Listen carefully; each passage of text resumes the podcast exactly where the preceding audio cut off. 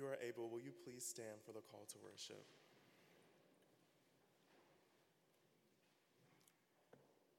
Gracious and loving Creator, we come today with great joy. We come to celebrate your love in our midst. We come here secure and assured of your forgiveness and truth, your salvation and joy, your sustaining love and your alluring will. Yet in this hour we know, too, and confess our weakness, our faltering faith, and our rancorous lives. Lead us, great God, in faith through the hours and days ahead, to glorify you and to serve one another.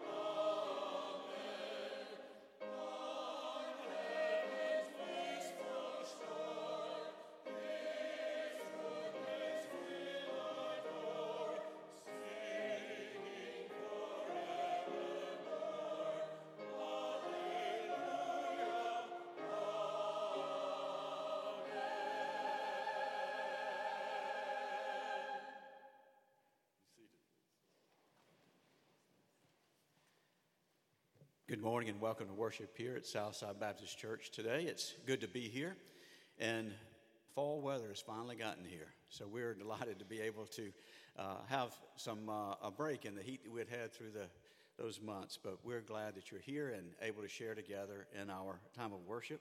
Southside Baptist Church is a church in the heart of Five Points South, building an inclusive community of grace, first in this community and then beyond. For those who are guests, we are delighted that you're here, worshiping with us today and sharing with us as we all seek to lift our voices, to join our spirits and worship and praise to the one who has redeemed us. We would like to ask those who are here to um, fill in the blue registration tablet you'll find at the end of each pew, and if you would do that, it would help us also. Uh, there may be some, uh, or should be some prayer uh, requests in the uh, little cards that you can fill out too. If you have a prayer request that you would like to Um, make known to us, you can fill that out and put it in the offering plate. It should be in the pew rack in front of you. Today, as uh, I was noticing as we stood here to sing, and um, that things were felt different up here. The without the the pipe organ there, the fullness of, of what it brings, and of course it is uh, out for one week as we will be back having it back in place for next Sunday. But thank you, Cheryl. And also for uh, Ricky, who will be here and sharing with us a little bit later, a little preview of the Jazz Vespers that will take place this evening. We would like also to pass a piece of Christ to those, and welcome each other in Christ's name by letting one another know that we do hope that the peace of Christ is with them. Let's do that now, please.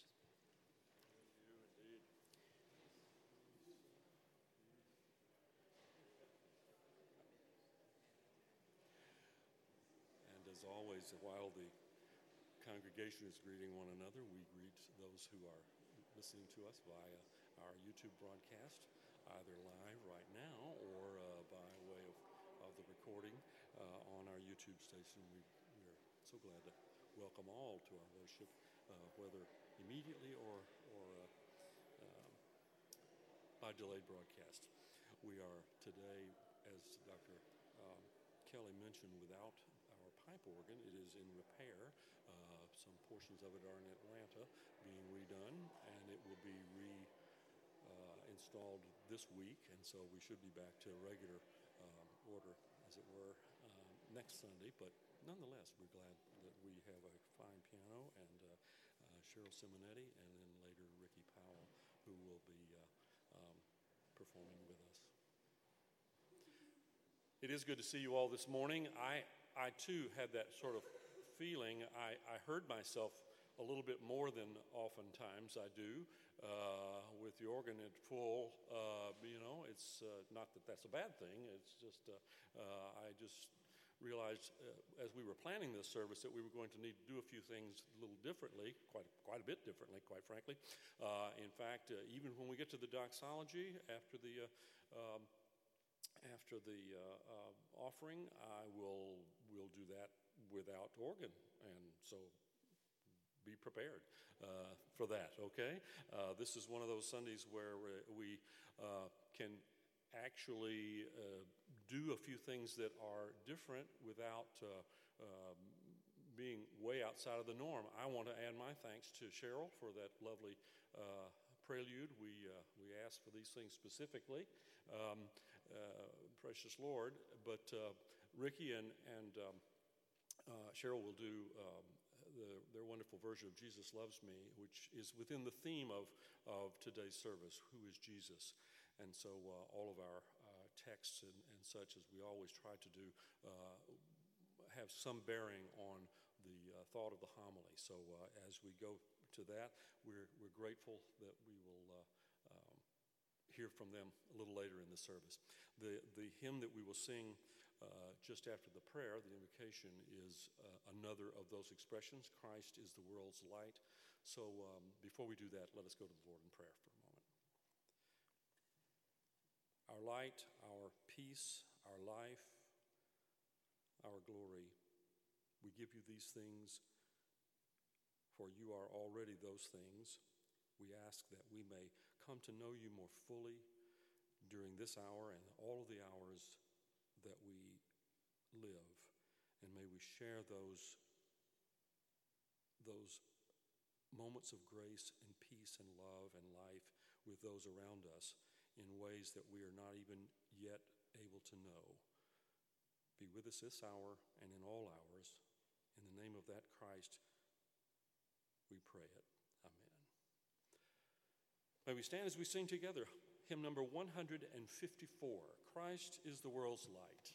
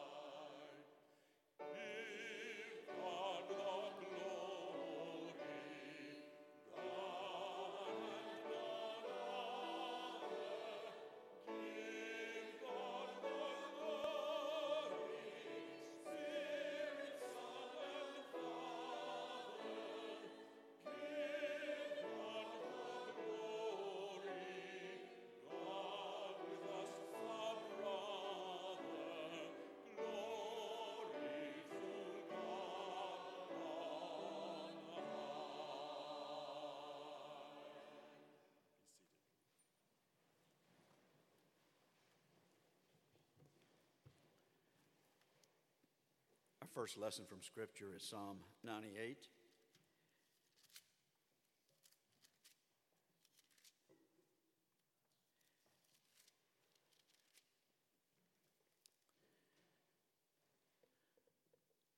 Sing to the Lord a new song, for he has done marvelous things. His right hand and his holy arm have worked salvation for him. The Lord has made his salvation known and revealed his righteousness to the nations. He has remembered his love and his faithfulness to the house of Israel. All the ends of the earth have seen the salvation of our God. Shout for joy to the Lord, all the earth. Burst into jubilant song with music. Make music to the Lord with harp. With harp and the sound of singing, with trumpets and the blast of the ram's horn, shout for joy before the Lord the King. Let the sea resound and everything in it, the world and all who live in it. Let the rivers clap their hands, let the mountains sing together for joy. Let them sing before the Lord, for he comes to judge the earth. He will judge the world in righteousness and the peoples with equity. Here ends our first lesson from Scripture.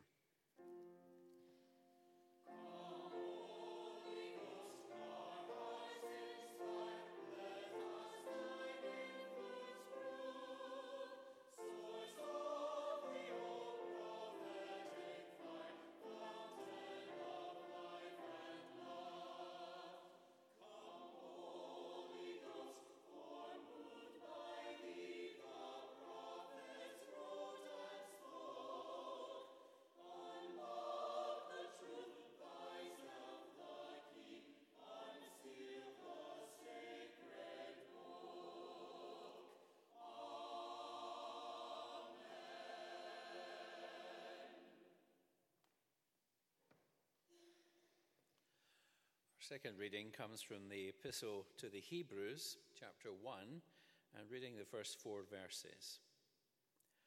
Long ago, God spoke to our ancestors in many and various ways by the prophets. But in these last days, he has spoken to us by a Son, whom he appointed heir of all things, through whom he also created the worlds. He is the reflection of God's glory and the exact imprint of God's very being. And he sustains all things by his powerful word. When he had made purification for sins, he sat down at the right hand of the Majesty on high, having become as much superior to angels as the name that he has inherited is more excellent than theirs. This is the word of the Lord. Thanks be to God.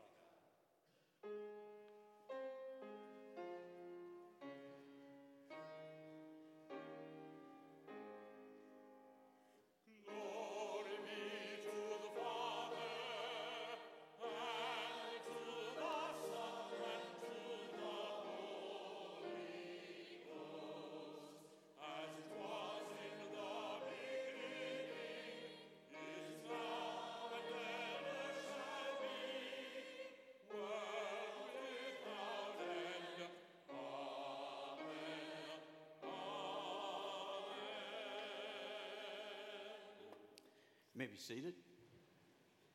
How are you all today? Doing well? I hope you are. Jack, you okay? Martine? Good deal. Well, I want to talk to you for just a moment about what we're doing in worship over these, these weeks in October. In just a few minutes, Mister Watts is going to come and talk about stewardship. Now, I know that's a word that we might not think much about, but it really has to do with how we give of our what we have, our money, maybe, or our uh, time, or any other uh, talents that you might have. Some of you sing, others of you help with various things, and, and with um, taking up collection on occasion, things like that. That's how we can think about our stewardship in that way. But Jesus, when he was here on earth, and now that he's in our heart, he is concerned about people and their whole being, everything about them. He's concerned about Martine and all that happens to him at home and at school, and Jack and Millicent and Abigail, and wants to. And then he's also concerned about people all over the world. You know, last week, some of our friends down in South Alabama had a really bad storm in, in the Florida Panhandle, and in and the corner of Alabama, and in Georgia. And some of us had relatives, or maybe you had friends that either had um, living there, that maybe they had a home there, or some of them had places they go and on vacation. And the thing we want to think about is all the damage that it did and what happens when those occur. You know, things happen and, and people's homes are gone and they have nowhere to stay. So they have to find a place. And then all those things that we normally think about when we go to get ready to go to, to um, school or work, they don't have those either. They can get some clothes maybe, but one of the things we try to do is, because Jesus was concerned about the whole person, and he taught us that we should also. So at various times we have people that we, either through the money that we give or through donations that people make specifically of these kind of things, we put together these what we call hygiene packs.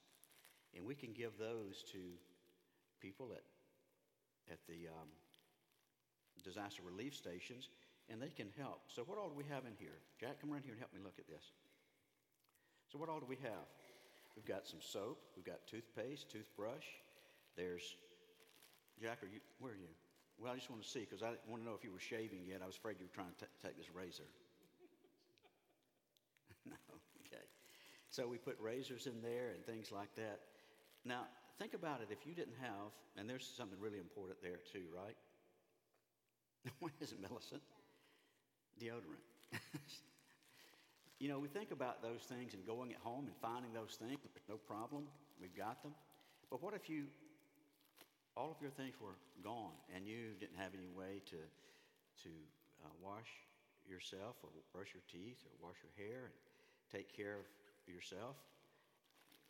Somebody giving these would be very important. So some of the money that you give, and I know that you all give it in, in the offering, I've seen you put your money in the offering plate, some of that money goes to help with things like this. We buy these and then we give them in disaster relief, but we also give them to people that might be homeless. They don't have a place here in town, and so we give these to them to help so that they can also feel as though they're uh, able to function and, and go about the life that they need to live. So when we think about giving, and we think about what Jesus did, whether it's in a disaster or whether it's just people trying to deal with everyday life, you can have a part. You can have a part in giving to this. Some of you may have even helped us assemble them when we put all these bags together, all the things in it. We should think about and give thanks to God when we do have those things we need, but also what does God say to us as we listen to, to Jesus and see his example, and he said to take care of those who don't have anything to eat or a place to live or even the basic essentials of life that we take for granted. So we can give those and help in that way. So let's offer a prayer of thanks for the fact that God watches over us, but yet God also gives us the means to help other people. Lord, guide us today. Help us to know that in your everyday guidance of those that you've called, that we have opportunity to be your hands and feet, to care for those by giving even something as simple as a few dollars to provide for those basic essentials that someone might need when they're faced with disaster, when they're homeless, when they've had a real difficult time health-wise. Help us, Lord, to know how we might give as well.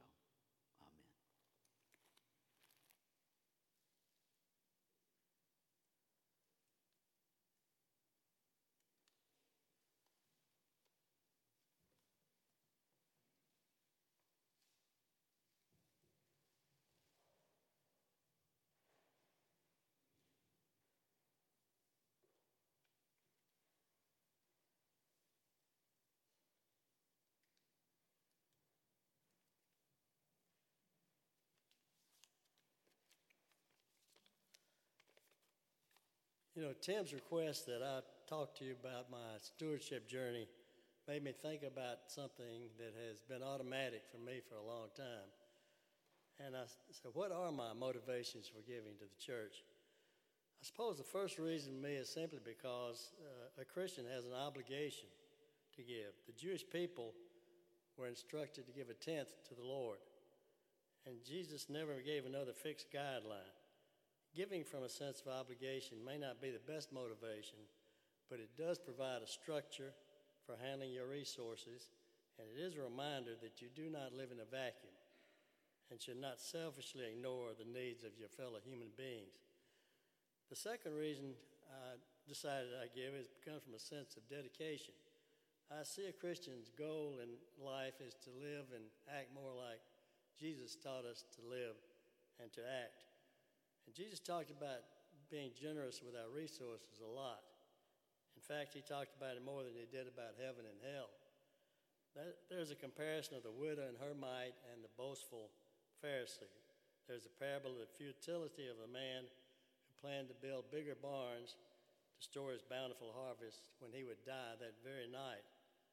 There's the obligation of to whom much has been given, much is expected. There's instructions Jesus gave his followers to take care of widows and orphans who, because of their status in society, had little or nothing. And those are just a few examples. There's much more to these stories than simply meeting a need, as important as that is. Jesus knew the value of a generous heart to the life of the giver. Growing in generosity is a pathway to develop into a fully human Christian. The third reason I give is the satisfaction I get. I direct most of my giving to this church. I do that because my gift to Southside has more visible impact than a gift to a large charity.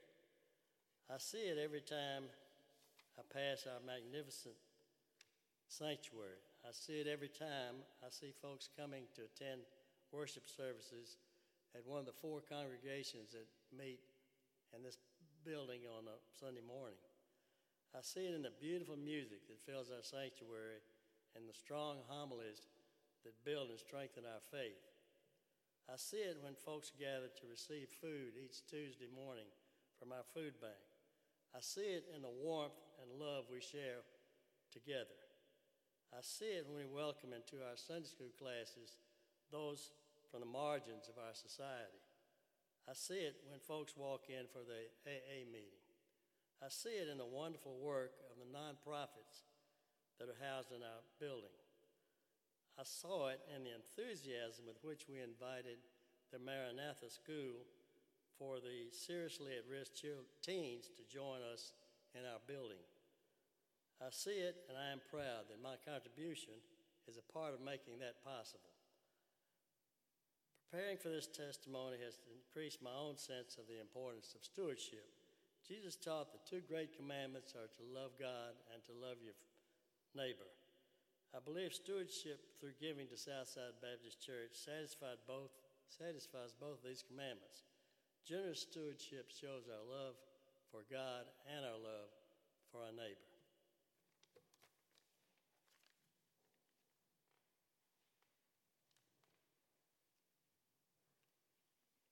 Thank you, Phil. Will you join me in prayer?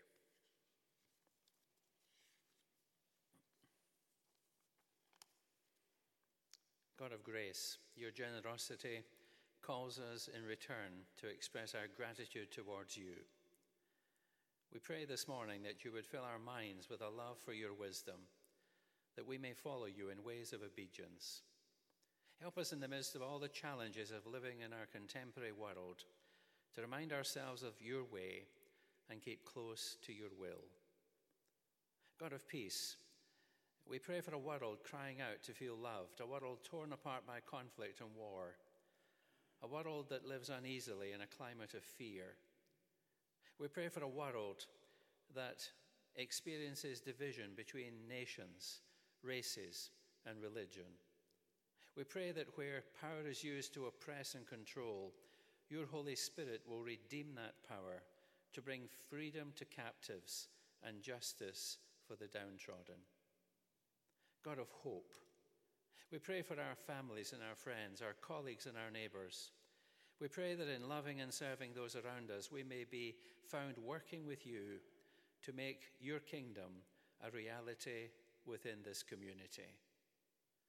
We pray especially for all whose lives, homes, futures have been devastated by the recent hurricane in the Panhandle.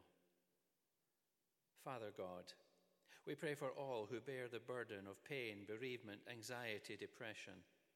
We pray that they may have an awareness of your grace, bearing those burdens with them, and always seeking to work towards healing and wholeness. We pray especially for those who are dying. May they know comfort in the midst of anxiety, and grant peace to those who care. May they rest in peace. May they rise in glory.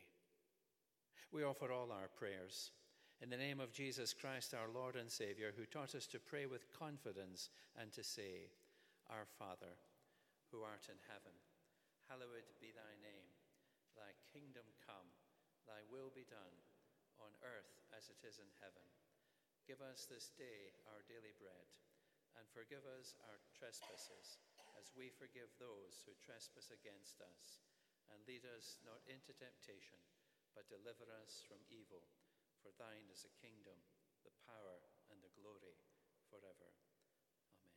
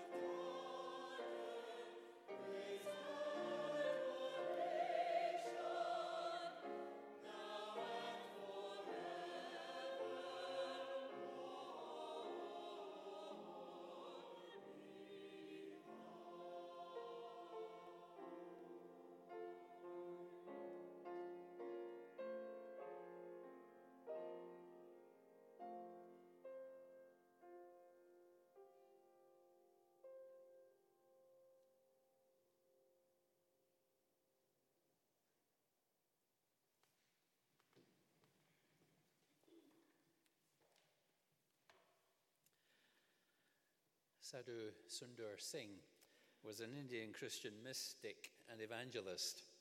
Brought up in a Sikh home, he was converted to Christ and became a sadhu, an itinerant holy person.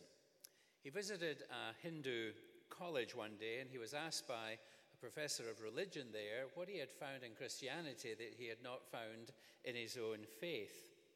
And he said, I have Christ. Yes, I know.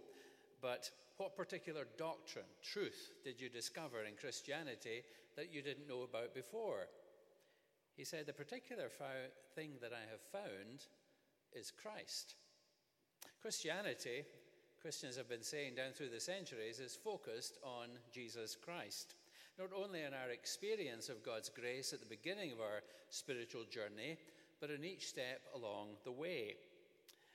Some years ago, I was reading what turned out to be the final annual report of a good friend, Peter Barber, who was General Secretary, Executive Secretary of the Baptist Union of Scotland. He, he put it this way. He said, it's so easy to move off center. The work we do for Christ and the church can so easily become more important than the focus that we ought to have upon him and our relationship to him. He said, to read the New Testament is to see that our aim is always to please him. Christ was what one writer described Paul's magnificent obsession. Christ at the center in all we say, do, or desire. The writer of Hebrews is an anonymous writer. We don't know who he was or who she was in terms of what, what their situation was as an author. But we know something about those who were the recipients. It's more than likely to be a group of Christians at the end of the first century who were struggling, struggling to keep going, perhaps experiencing persecution, opposition from friends, from family, from community. And they were at that point where they were ready to give up. It can happen to all of us at some time in our life. Just recently, a student wrote to me and said, my faith has become weak. I no longer believe in prayer. And we can fit in with that. We know what that person is saying. Now, unlike the recipients of this letter in the first century, and Christians in many parts of the world, we don't face the struggle of persecution, of opposition. We live in an area of North America where it's culturally acceptable to be a Christian, and perhaps culturally unacceptable not to be a Christian. So being a Christian is not the issue for us. Perhaps what the issue is, is complacency, is not recognizing that at the heart of our faith is actually a person, a person who has given himself for us on the cross of Calvary. And that's why during this uh, letter to the Hebrews, which is a letter of encouragement, a letter to help us to keep going, to press on, to not give up, to be faithful to our Lord, he makes much of who Jesus is and what Jesus has accomplished for our sake and for our salvation. And here at the beginning of the letter, he sets out his major theme, who is Jesus, so that we can focus our minds and our hearts upon him. Now, it's easy to say that we can take up this letter written so many years ago and find it applicable to our own lives. But I believe it is. And as we explore this book together over the next few weeks, I hope that through it, God might speak to each one of us. We might hear him speak in order to help us to know how to cope, to heal our hurts, to enable us to believe that God is with us, God is for us. And this is the God who says, press on in following me in lives of daily discipleship. So who is this God? And who is this Jesus of whom we speak so often? Well, the writer begins this letter by saying three things about God and the way in which he has entered into a relationship with us, a relationship that is meaningful, that is long and lasting.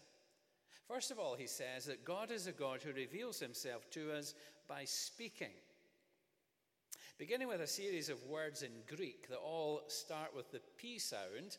Alliteration is not a new thing for preachers to get involved in. The author reminds us that God has not been silent. He has spoken. First of all, through the Hebrew prophets, and now through his son. In both instances, it is God who is doing the speaking. God is communicating to us. Nothing worse than sitting with somebody who doesn't say anything to you, and you're having to do all the work and maintaining the conversation. Well, here is a God who has begun the conversation with us, who communicates his longing, his desire, his love, his interest in our lives. And he shows us that in Jesus Christ, his Son, sent to be our Savior, God has revealed his character as a consistent God, a God who is compassionate towards us. God speaks into our lives. Sometimes he speaks with comfort, although other times he speaks a word of challenge, showing us that there are things in our lives that are not right. And so as we hear that word and respond to it, God is able to bless us even more. You know, the days of letters, I mean real letters, are disappearing. Emails, texts, WhatsApps are all taking their place. And we don't save them very often. I've actually kept a few emails from some time ago. I've got an email from a friend in Scotland who died in April two thousand eleven, two days after he wrote his final email to me. I've kept it, not because there's anything particularly profound that he said in the email. He was just telling me what he was doing that particular day, going to visit some friends that I knew. But it reminds me of a friendship that I had over several years with him. In June two thousand four, when I was back in Great Britain giving a paper, or about to give a paper at a conference in North Wales, my brother phoned me to tell me that my mother had died suddenly. I received an exceptionally and unexpected email, an exceptionally kind and unexpected email from the then president of the university, Doctor Tom Kurtz, offering condolences. And then, again to my surprise, I received a, a telephone call from the then university minister, Jim Barnett, not unknown to this congregation. People speaking by email, by words on the telephone. God speaks. God is a God who's not silent. God is a God who communicates his concern to us down through the centuries, establishing and maintaining a relationship of love with us as his people, so that when we feel that we're about to give up and lose heart, God speaks into our lives. But not only does God speak words that we can read in Scripture, for example, but God speaks to us, says this passage of Scripture, through his Son. Scripture speaks of the promises that God made regarding the coming of the Savior, sending the Messiah, the Savior of the world. And verse two of this opening passage reminds us of who this Jesus is. He's, he's the Son of God, the one sent, as described in John's Gospel, as the one who was near to the Father's heart. And yet this is the one whom the Father sent to be our Savior. He couldn't send anybody better. He sent the one who knew the Father, so that the knowledge of the Father's love might be communicated through him, through his life, his death, and his resurrection. The author goes on to, to give a high view of who Jesus is. He, he says that this one who is the Son of God is actually the one who's been appointed heir of all things. Well, you would expect that.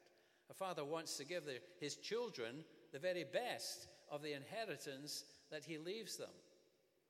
You know, when my parents died, and after my mother died, the, the inheritance came into my possession. Well, I was a little bit disappointed that I had to share it with my, my brother and my sister, because I, I was always convinced I was my mother's favorite, but apparently not. I had to share this inheritance with others. Well, the remarkable thing about the inheritance that God gives the Father to the Son is that this inheritance is actually one that Jesus has come to share with us. The inheritance of heaven, the inheritance of the universe, the inheritance of the kingdom of God, in which we will share in all its fullness. Not only is he the one who is appointed heir of all things, but he's actually the one who had a, a part in starting it all off. He's the one who created the world. Doesn't say much more about that, but the idea is that he's the one who holds everything together. He upholds all things, says this letter, by his powerful word. And he is the reflection of God's glory, the exact imprint of God's very being. God speaks to us through words, but much more important, God speaks to us through a person, through Jesus. If we want to know who God is and what God is like, we have no better person to turn to than Jesus Christ, who came to live with us, who came to die for us, and came to rise again. In him is all the fullness of God to be found. And this is the one whom God sends to be our Savior. And that's the third thing that this letter speaks about. In the middle of uh, the, the, verse three, uh, the writer says about Jesus, he's the one who made purification for sins and sat down at the right hand of the Majesty on high. It's, it's the first of many allusions in this book to the fact that Jesus is fulfilling all the hopes of the Hebrew Bible with regard to the sacrifices that were offered in the temple for human sinfulness. There were numerous Jewish priests who went into the temple to offer sacrifices for the sins of the people of Israel. There were so many sacrifices to be offered that they had to do it uh, according to schedule. They had to do it week by week, month by month, year by year. Of course, the big day was the Day of Atonement, when the high priest went into the temple to offer a sacrifice for the sin of the whole people of Israel. But you never read in the Hebrew Bible of the priests, after they offer the sacrifice, of sitting down, in the sense that it's over, it's done with, we don't need to do it again.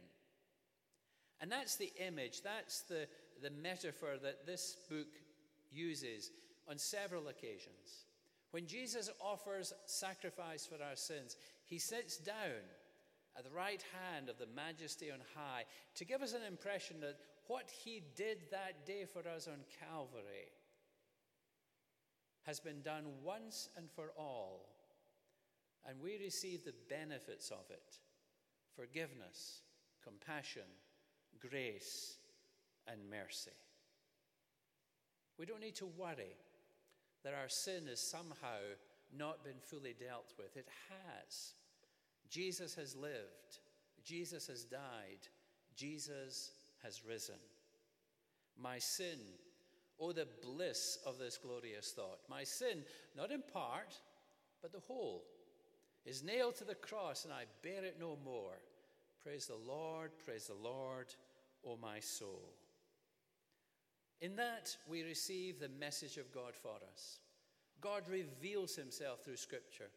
God reveals himself through his one and only Son. God reveals himself through the sacrifice that Jesus offered for us on the cross. And because of that, we know that our sins are forgiven. Because of that, we know that God is the God who is with us. God created us to be with. God came among us in Jesus to be with.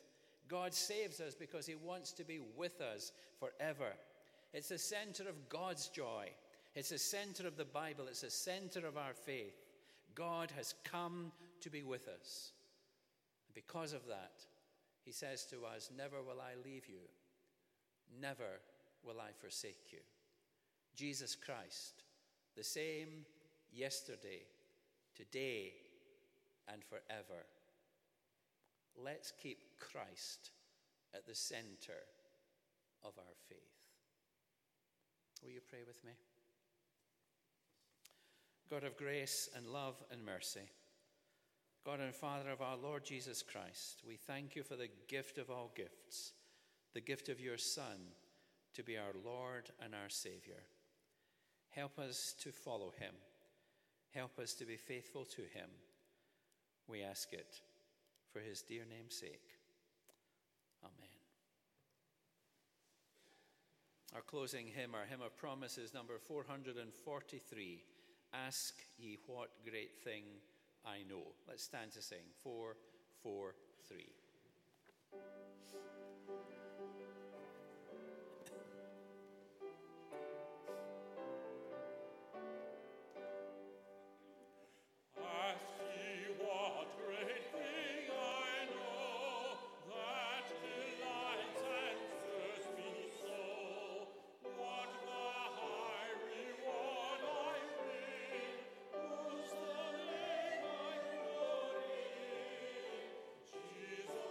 Christ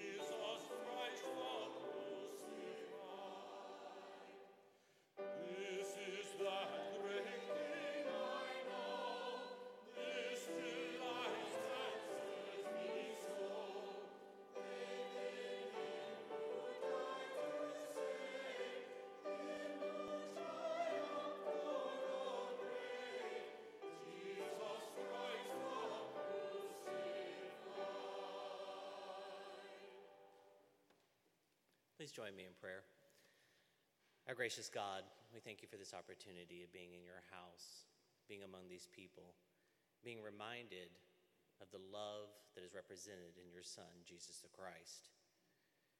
May we at this moment think about all the blessings that we've been given, for how you have truly loved us when oftentimes we're probably not deserving of such love. Help us now to think about all that we can give, for how we have been truly blessed and how we can give those blessings back, both monetarily but also through our hearts and through our deeds, through our very actions. Take these offerings, Heavenly Father. Take these all that we give at this very moment.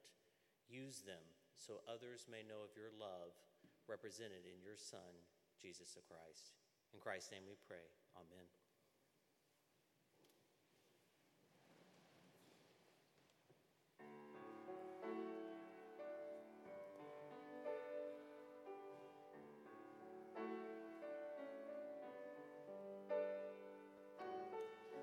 Yes, Jesus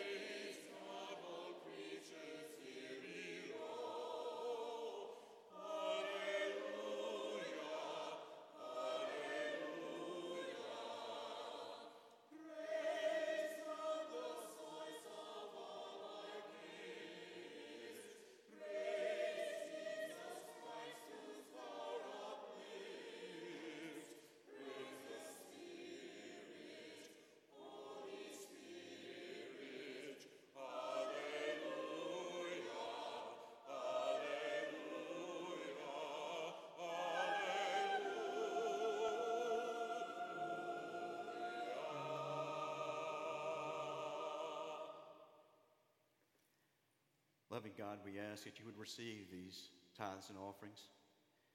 May they be a representation of that which you have done for us. May we always seek and ask the question, how can we do more for the one who has redeemed us and made us whole? Amen. Be seated for just a moment, please. Several things I want to call to your attention. One is, first, I want to welcome those who are guests today. We're glad that you're here and worshiping with us and hope that you will come again. And we would also uh, invite you to the little reception there in the narthex. We have some lemonade and cookies there, and we'll get a chance to speak to you a little bit more then. Uh, this afternoon, a couple of things that you'll want to be aware of. Um, at From three to nine, actually, some of our members uh, are involved in the Magic City Age Walk that, at Avondale Brewery, and uh, you may be able to go by there before the second event even, because at six o'clock, the Jazz Ves- we'll have Jazz Vespers down at Drennan Hall, and we want to thank uh, Cheryl and Ricky for being here and for blessing us today with, with uh, their presence and music, and you'll have a chance to be blessed again by that tonight if you come back at six o'clock. For Jazz Vespers. The other items in the um, in the calendar of events you'll see there. Deacon's meeting tomorrow night for those, and then we pick up with the parables uh, that we find in Luke's Gospel on Wednesday night as Doctor Roxborough will uh, lead us in that study. So as we go, remember that we go bearing witness of the one who has called us and beckoned us to come and follow. And as we go, we come and we. As we go, we do bear witness of that, for we are Christ's presence wherever we go. And as you go, know that grace, mercy, and peace from Father, Son, and Holy Spirit will be with you now and forevermore. Amen. Oh.